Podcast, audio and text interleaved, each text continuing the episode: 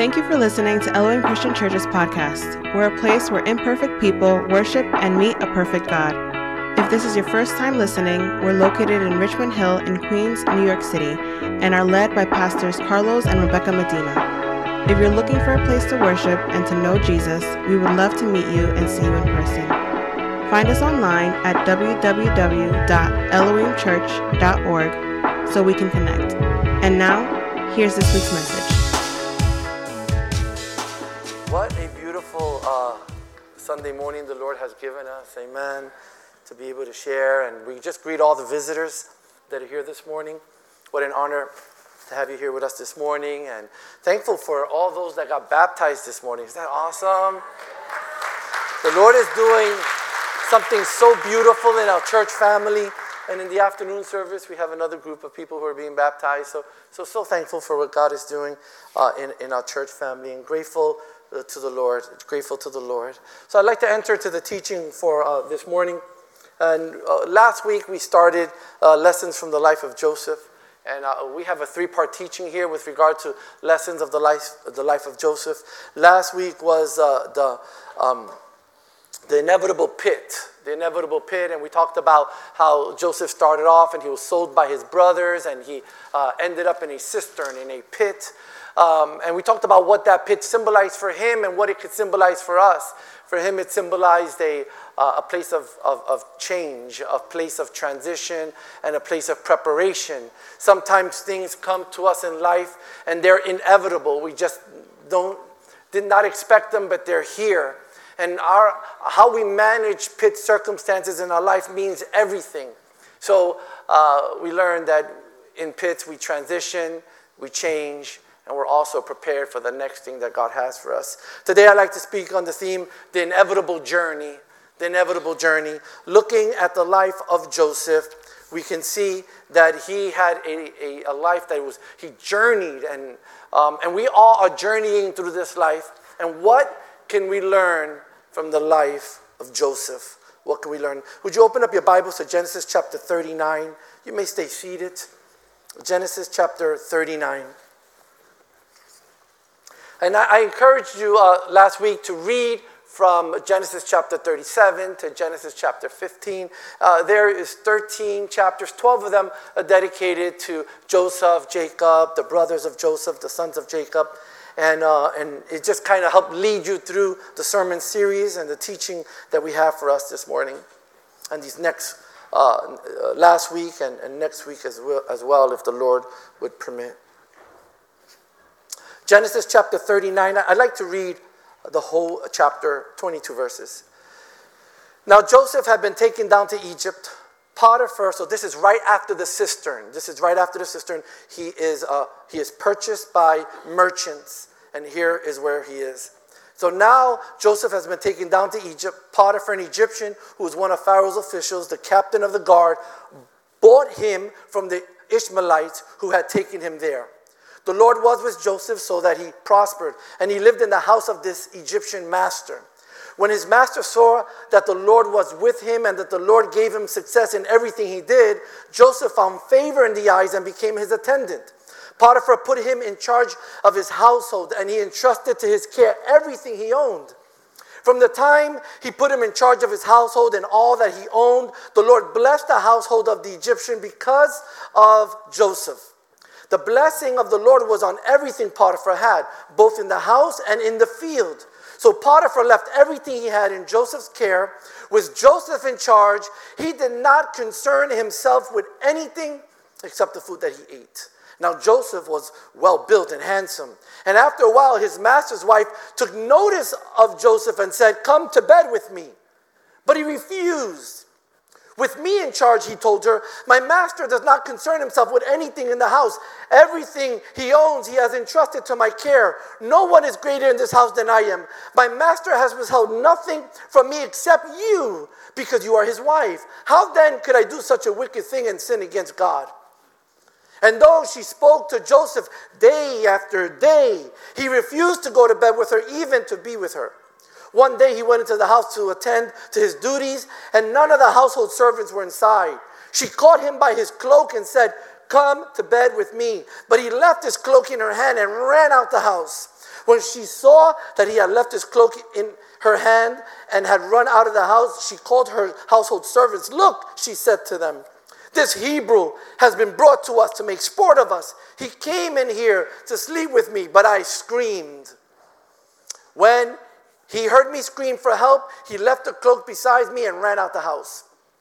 She kept his cloak beside her until the master came home. Then she told him the story. The Hebrew slave you brought us came to me to make sport of me, but as soon as I screamed for help, he left his cloak beside me and ran out the house. When his master heard the story, his wife told him, saying, This is how you, your slave treated me. He burned with anger. Joseph's master took him and put him in prison, the place where the king's prisoners were confined. But while Joseph was there in the prison, the Lord was with him. He showed him kindness and granted him favor in the eyes of the prison warden. So the warden put Joseph in charge of all uh, those held in the prison, and he was made responsible for all that was done there. The warden paid no attention to anything under Joseph's care because the Lord was with Joseph and gave him success in whatever he did. And the church says, Father, we thank you for the teaching of your word. I pray, Lord, that our Sunday would change our Monday. I pray that your word would land in our hearts, Lord, that it would be an applicable word, a word that we can learn from, Lord, a word that we can wake up tomorrow morning and in our time of prayer, in our time of meditation, we can say, Lord, help me to apply your word. That it would, Lord God, uh, spark something within us, Lord, to lead us closer to what you have for our lives and our families. We pray in Jesus' name. Amen and amen. So today, our story, our sermon, the inevitable uh, journey. We're, we're taking it out of chapter 39, these verses that I have read. But just in case there's somebody here who doesn't know the whole story of Joseph, I shared last week that Joseph was sold by his brothers, and these merchants bought him. Um, and after they bought him, he was bought by Potiphar. Potiphar is the captain of the guards for Pharaoh of Egypt. So he had a high position in Egypt, and now he purchased Joseph as a slave. Um, and as we have read there, um, as we have read there, after, uh, after some time there, uh, Potiphar found favor with Joseph, and Joseph began to lead in Potiphar's house. But the Bible says that, that Joseph was handsome, and Potiphar's wife took interest in him. Joseph did all the right things. He ran from her, he tried to avoid her, but she set him up, she lied. Joseph finishes in prison. He's in prison for years. And, um, and while he's there, and, and that's our story for today, for, for today he, he, he finishes in prison, and, and that's our story. But for somebody who don't know the whole story, what happens after that is he's there for years, but the Pharaoh sends two of his workers to prison as well. Joseph um, is put under, uh, put to lead these two um, uh, workers of Pharaoh, and they have dreams. And Joseph reveals their dreams to them, and th- both those dreams come true. One is killed, and one is returned to Pharaoh's house. Now, some years later, Pharaoh has a dream, and no one can interpret it for him. And that worker that was in the prison tells Pharaoh, When I was in prison, there was a man who interpreted my dreams. He's a Hebrew man. So Pharaoh says, Bring me that Hebrew man. That Hebrew man is Joseph. Um, Pharaoh tells him the dream, and Joseph says, uh, Joseph interprets the dream and tells him there will be seven years of prosperity and seven years of famine. But he says the seven years of prosperity will be great, but the seven years of famine will be so bad that they will consume the seven years of prosperity. And after two years of famine, Egypt and all the land is in such uh, famine that. Um, that uh, um, Joseph, let me go back, I'm sorry. So after the interpretation was uh, revealed, Pharaoh says, I'm going to put Joseph in charge of all of Egypt. Only Pharaoh was above Joseph. So he's uh, the administrator and he leads Egypt during this famine time. And after two years of famine, things get so bad that Jacob's sons, Joseph's brothers, come to Egypt looking for grain and there is a reconciliation there between Joseph and his brothers. And I want to encourage you to read the story because it's a beautiful story. And next week we'll talk a little bit about that. But today we're talking about from Joseph's point that he was sold from the cistern till he ends up in jail. And we're calling it the inevitable journey. And the church says, Amen. Amen. So I want to share with you three things with regard to the inevitable journey. Three things that we can learn with regard to the life of Joseph and chapter 39 of Genesis. The first thing that we can learn is in this journey, we will experience temptation. In this journey, we will experience temptation.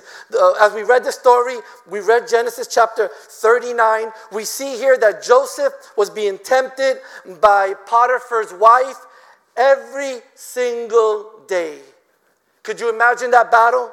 Every day going to work, Every day having to run, every day having to hide, every day afraid, every day dealing with some type of persecution from Potiphar's wife. He is only trying to do the right thing. He's only trying to protect Potiphar, protect the house, and protect himself. He even says, You know, how can I sin against God this way? Can you imagine the anxiety that Joseph had to deal with every single day? the stress that he had to deal with. Not wanting to fail God, not wanting to fail Potiphar, not wanting to uh, bring shame to the household, dealing with temptation every day. Not only that, he was a young man and he probably had his own desires and he's battling these things. How many know that in the journey of life, each and every one of us will have to deal with temptation? Temptation is not something foreign to the Christian. No, we have to deal with temptation every single day. It's inevitable, it's part of the journey of the Christian. Temptation is part of our Christian life, it is part of our experience. In fact, Jesus said this to his disciples. He said, Watch in Matthew chapter 26. He said, Watch and pray so that you will not fall into temptation. The spirit is willing, but the body is weak. Jesus tells them, hey, watch and pray. Why? Because each and every one of us will have to deal with temptation. Jesus tells this to, to, to Peter, to Simon, says uh, in Luke chapter 22 Simon, Simon, Satan has asked to sift you as wheat, but I prayed for you, Simon, that your faith would not fail. In other words, he's letting him know you're going to go through temptations, you're going to go through hardships. Uh, this is part of the journey of life. In fact, even Jesus, fasting for 40 days, he was led by the Spirit into the desert to be tempted by the devil.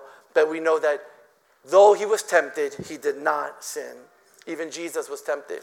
In the inevitable journey of life that you and I have to live, we have to deal with temptation and we have to deal with it every single day. We're tempted with our eyes, we're tempted with what we say, we're tempted with how we react to circumstances. We're, we're tempted by our own pride, our own egos, our own desires, our longing for success. At times will take us to a place of temptation. Uh, how we respond to circumstances. At times we deal with temptation every single day. And the church says. Once the believer, though, falls into temptation, that's when it becomes sin and separates us from God. Temptation is the battleground in which we stand. It's the battleground in which we have to just battle every single day. But we understand with Christ, we have victory. James reminds us this about temptation. James chapter 1, he says, When tempted, no one should say, God has tempted me, for God cannot be tempted by evil, nor does he tempt anyone. But each one is tempted when by his own evil desires is dragged away and enticed. He's saying there's something within us that takes us to a place, our sinful nature, that what? That brings us to this battleground called temptation. But he says, then after the desire has conceived, in other words, after we have fallen into temptation, it gives birth to sin, and sin, when it is full grown, gives birth to death.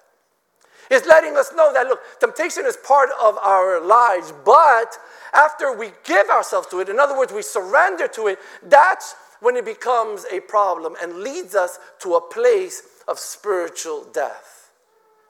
When we give in to it. But isn't it wonderful to know that we have victory in Jesus?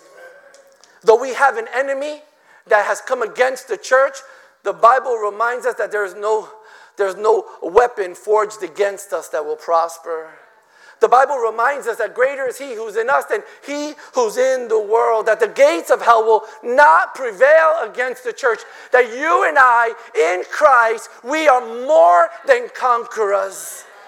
And although we, we have to deal with temptation in this journey of life, there is a guaranteed victory for us. But we do have an enemy.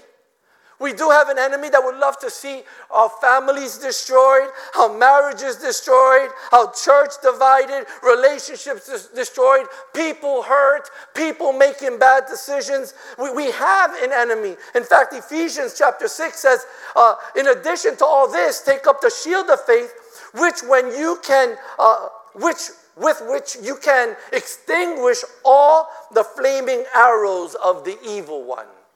Letting us know that because of our faith in Christ, though we have an enemy, in our faith we can what? Discern and we can extinguish all the arrows of the evil one.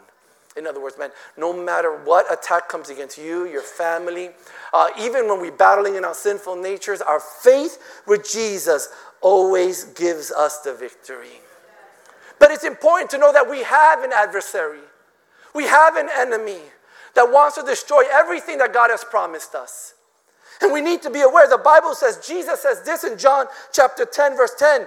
He is the divider, the thief. He says uh, that our enemy has come to what? Kill, steal, and destroy.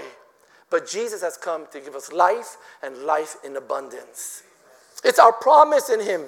He is the divider, He is the, the destroyer, but we have victory in Christ. So maybe you're battling something and you feel like, man, why, why, why am I dealing with so many temptations? Well, you have an enemy that wants to destroy everything that God has promised you. And in this journey of life, we have to deal with temptations because it's the place that takes us to uh, God's blessing when we, are, when, we, when we overcome, or if we're not careful, can take us to a place of separation from God and all that God has for us. We're reminded sin is serious. And the church says, Sin is serious. We must guard ourselves from sin. We must guard ourselves from, from bad decisions. Why? Because sin is serious. There's no small sin or no big sin. Sin is sin. It, it all separates us from God and it separates us from God's will. It separates us from what God wants to do in our lives. It separates us from res- resembling who He is in our home and in our family. So we need to be careful because Jesus is our master, and the enemy, he wants to destroy our relationship with Him. So we, we all got to deal with temptation. I got to deal with it. Pastor Becky got to deal with it. And you got to deal with it. But how we manage, how we respond makes the difference. Um, look at what Jesus says. Matthew chapter 5, verse 29. If your right eye makes you stumble, tear it out and throw it from you. For it is better for you to lose one part of your body than to lose the whole body to be thrown into hell. I mean, that sounds severe, right? Now, I don't think it was meant to be literal. Okay? We don't want any radicals I don't think it was meant to be literal, but it is teaching us the drastic measure that needs to be taken when we find ourselves under temptation. It's telling us, hey, we need to separate from this. We need to be aware. We need to know that, um, that this is a battleground. So I want to encourage you in this journey of life that we're in, take notice. Take notice of what's around you. Be careful. Look at the Bible says, do not be fooled by Satan, for you're aware of his devices, his schemes.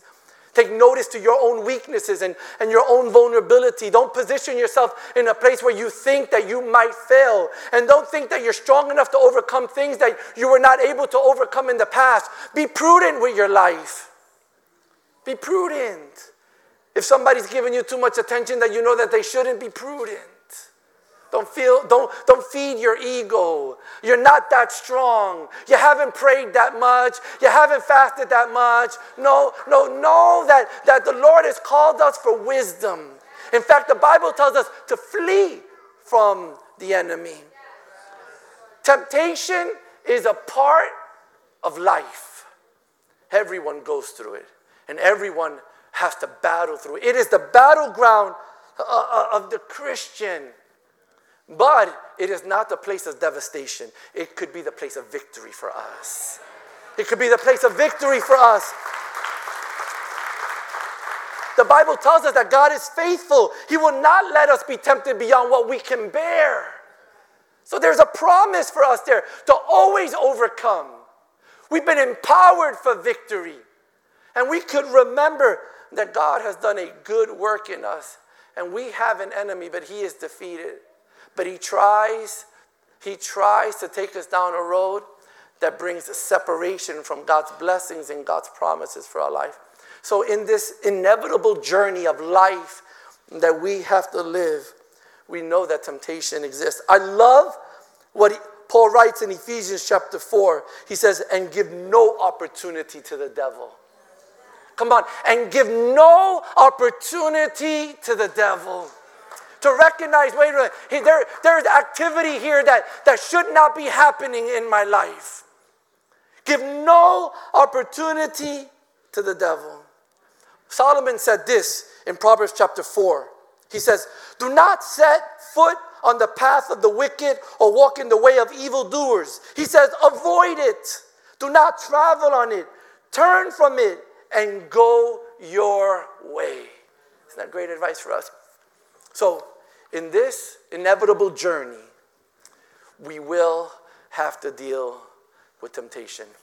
But we're reminded that we have the victory and the church says, Amen. Amen. Number two, in, in this inevitable journey, in this journey, you will experience God's provision. You will experience God's provision. When Joseph was in the pit, uh, the merchants came, brought him, and sold him to Potiphar. At that moment, this may have seemed like a hopeless moment for Joseph, but it was the way that God was providing for him. In the pit, it may have seemed hopeless, but here God allows merchants from Egypt to come, and it was God's provision for him to save him. Because of Joseph's limited vision, it was hard for him to see what God was doing in his current life and in the circumstances. He couldn't see it all, but God was saving his life. God was transitioning his life. God was bringing change uh, to him. God was preparing him for something. That was God's provision. He sent the merchants to buy him as a slave and put him in Potiphar's house. And God's provision kept him at that hour. I want to let you know in this journey of life, pits will come, but God's provision is always there for us. God's provision, we see it in the Bible. Do you remember the story of Jonah? He had to be thrown from the ship into the sea, and God provides a what? A big fish. And that fish is what? God's provision to keep his life well and transition him to Babylonia, where there he will what? Be the messenger of God. Provision. The Israelites in the desert, they had no food. They were in the desert, no way to plant. But God provides manna every morning for them. It's a beautiful story. God provides manna every morning. They wake up and there's manna on the ground. And before the sun uh, rises, they collect their manna for the day. And every day, except the Sabbath, there was fresh manna on the ground. God's provision for his people. God, in this journey of life, I want to remind you that God will always provide for us. Look at what Jesus said. Look at the birds of the air, that they do not sow or reap or store away in barns, and yet your heavenly Father feeds them. Are you not much more valuable than they? Matthew 6. He provides. I want to let you know that in this journey of life, God is providing for you. He's providing for you. And the church says, it's inevitable in this journey that we will deal with God's provision. He doesn't forsake his people, but he sees their needs and he provides for them. God has provided for you a number of different things, but one of the things that God has provided for you is people. You are in the family that you're supposed to be right here today. You are in the job that you're supposed to be right here today. You have the neighbors that you're supposed to have today. God has provided people for you in your life, and maybe those people are those people are instruments that God is using to sharpen some things in our lives. Maybe they're reason why we get to be a blessing to somebody. We don't know, but we know this that God in his sovereignty, he has placed the right people in our lives. So instead of looking around complaining about the people that may be around us, our heart should be, Lord, thank you for where you have placed me because I recognize, God, without you, I don't know where I would be. And what may not seem right to us, what may not seem right to us, may be God's sovereign way of, provision, of, of providing for us and placing us in the next thing that He wants to do in our lives. God's sovereignty puts the right people in our lives. God's sovereignty, right? God provides for us, and He's provided a church for you. Uh, you're here, God's provided a church for you. If you're visiting us and you're part of another church, God has provided that church for you. Isn't it a wonderful thing to know that God, in His sovereignty, he knows exactly what we need and the church we need, and He places us in a place where we can grow, where we can learn, where we can serve, where we can be faithful, where we can receive what He has for us. He's provided a church for us. That's God's provision. And the church says, Amen. so we encourage you to embrace it. Embrace what God has put in your life. Embrace the thing that God is doing. Embrace what He has, where He has located you. Embrace it because He wants to do something great with you right there in your church, in the place of worship that He has placed you. I love Him. We could put a huge list of things that God has provided, but God has provided His Holy Spirit for us. It's His greatest provision for us. His Holy Spirit leads us, it convicts us, it empowers us. I love that second of Peter chapter 1 verse 3 says this, his divine power has given us everything that we need for a godly life through our knowledge of him who called us by his own glory and goodness. God's Holy Spirit in our lives. Isn't it wonderful to know that he doesn't save us and just let us go, but the Bible says that he seals us with his spirit. The Bible says that He fills us with His Spirit. The Bible says that He baptizes us with His Spirit, right? Well, that we know that we are not just uh, walking in our flesh, no, but the Spirit of God, uh, the triune God, dwells within us to lead us and help us in everything that we need in life. It's God's provision for us. That's why the Bible says God has not given us a spirit of fear, but of power, of love, and a sound mind right? In other words, uh, fear is part of our nature. We'll have to deal with it at, circum- at certain times in our life that we don't function in that fear because He's provided for us His Spirit that comes with power, love, and a sound mind. Helps us to do what we cannot do. Helps us to reason everything with a good motive and understanding and wisdom to make good decisions. In Christ, we are more than conquerors. We've been set up to win, empowered to win. Why? Because His Spirit dwells within us, it's His provision. And it's inevitable for the Christian. It's not something that comes maybe, it's not a perhaps, it's not if. No, when you give your life to Jesus, He seals you and empowers you with His Spirit to set you up that you can have success in Christ Jesus. Uh, I, I want to encourage you here today in this inevitable journey.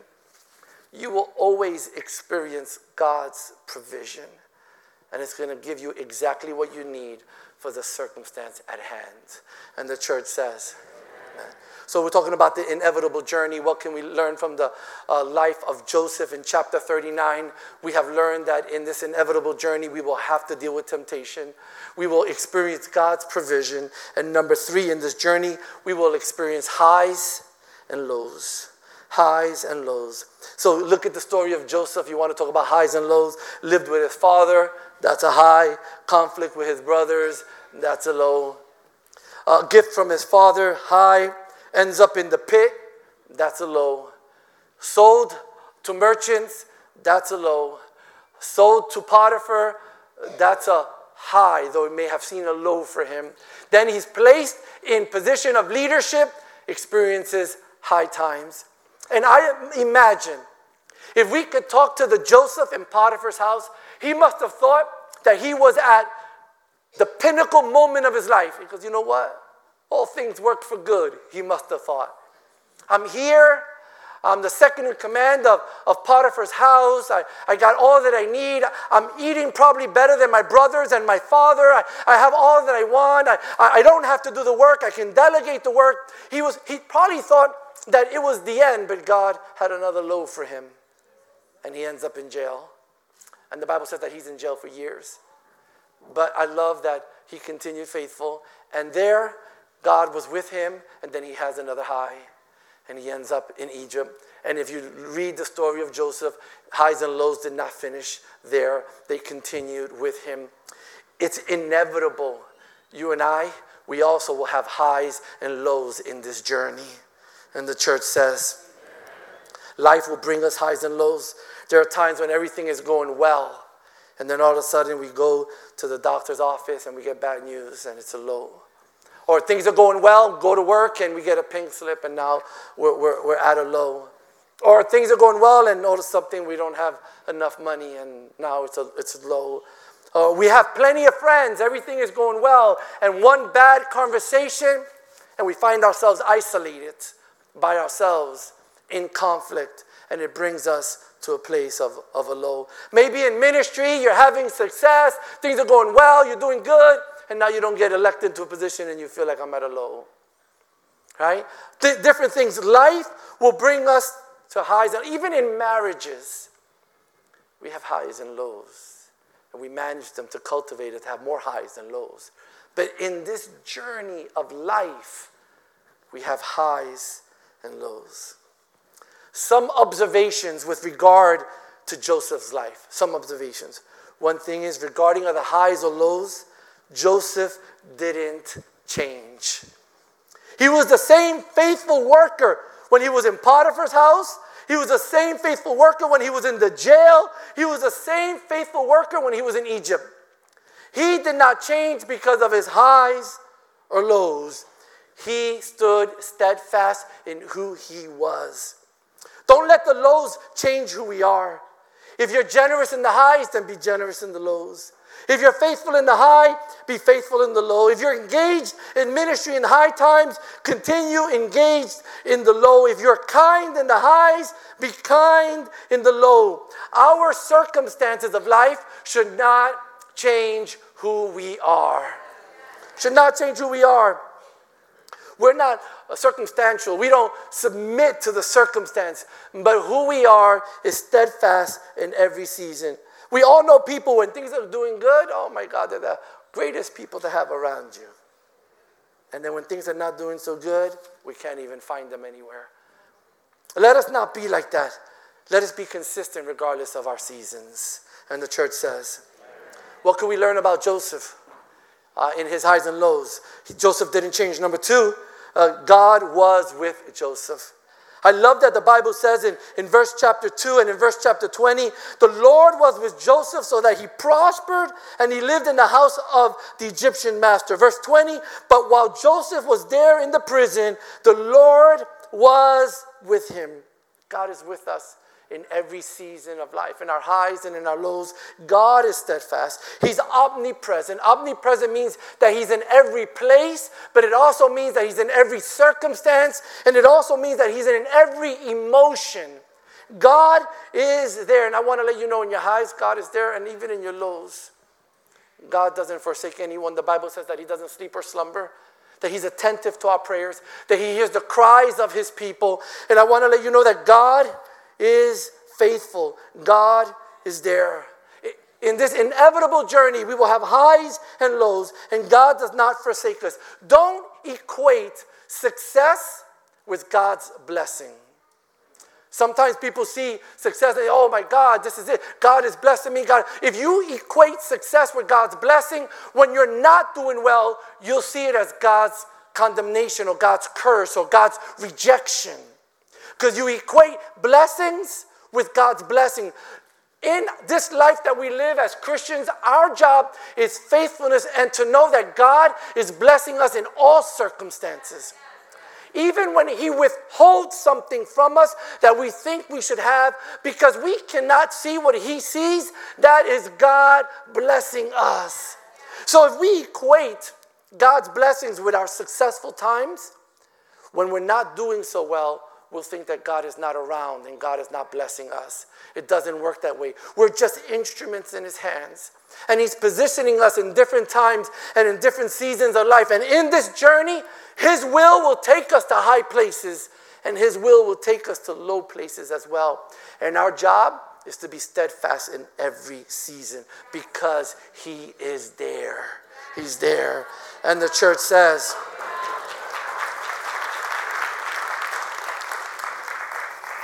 in this journey of highs and lows, we're reminded that this is not our last stop.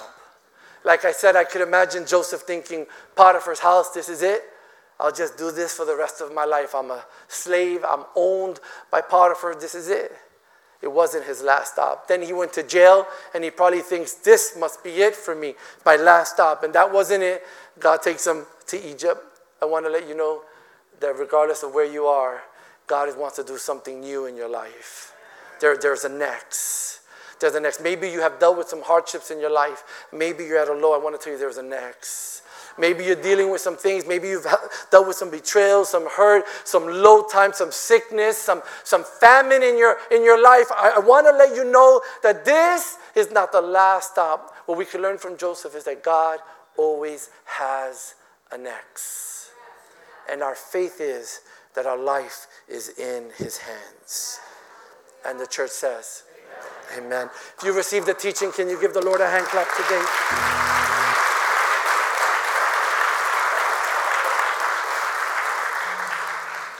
As I conclude, the inevitable journey. In this inevitable journey, we will deal with temptations.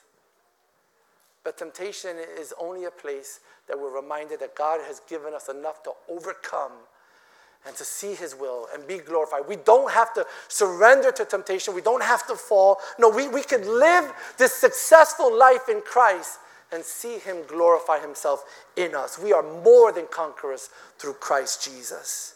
In this inevitable journey, we're going to experience God's provision. God's going to give us exactly what we need. He, he did it in the scriptures, He'll do it for us. Whatever it is that you need, trust the Lord. He will always give you manna every morning in your time of need. He'll always supply for you. He sees your need. He sees what you're going through. When, he need, when we need a word from the Lord, I'll give you a word. When you need a financial blessing, trust the Lord for it. When you need direction in your life, trust the Lord for that provision. When you need the Lord to do something, trust Him to do it. He is faithful and just. He sees our need.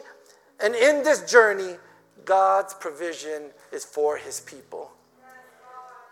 In this journey, we're going to experience highs and lows. It's part of life. Be steadfast. Don't change. Persevere. It's the biblical language. Fight the good fight of the faith. To remember that, that God is with you. Highs and lows don't change. God will see you through it. It's not your last stop. There's something else that God wants to do. You stay faithful. Stay faithful, and you will see God's faithfulness. It's the inevitable journey for every believer. And the church says, Amen. I'm going to invite you to stand. Perhaps you're here today, and in this journey of life, you've been doing it all alone. You've been handling it your way. And you feel like, man, I'm far from God, and I don't want to journey this life without God. I feel far from God. I feel like I need to reconcile to the Lord, or I need to accept Christ as my personal Savior. I need to draw near to Him because I feel far from God. Temptation is for all people. God's provision is for those that belong to Him. Highs and lows will come to all of us. But to know that God is with us, leading us, and helping us each day brings a peace and a joy that the world doesn't understand because the world hasn't given it to us. Maybe you're here today and you feel like I'm tired of journeying without God. Today, I want to reconcile myself to the Lord. I want to make a new covenant with God. As we sing this song, the altar is open. Would you be so brave and join us here at the altar? A prayer of reconciliation, a prayer of receiving Christ as your Savior. Again, we want to pray for you this morning and to the church. If you're here and you're like, this teaching was for me, I'm battling some things. I'm not far from God, but I'm battling, and I want, I want prayer to, to help me apply the teaching to my life. The altar is also open for you this morning. As we sing this song, join us here. We'd like to pray with you. God bless you. God keep you.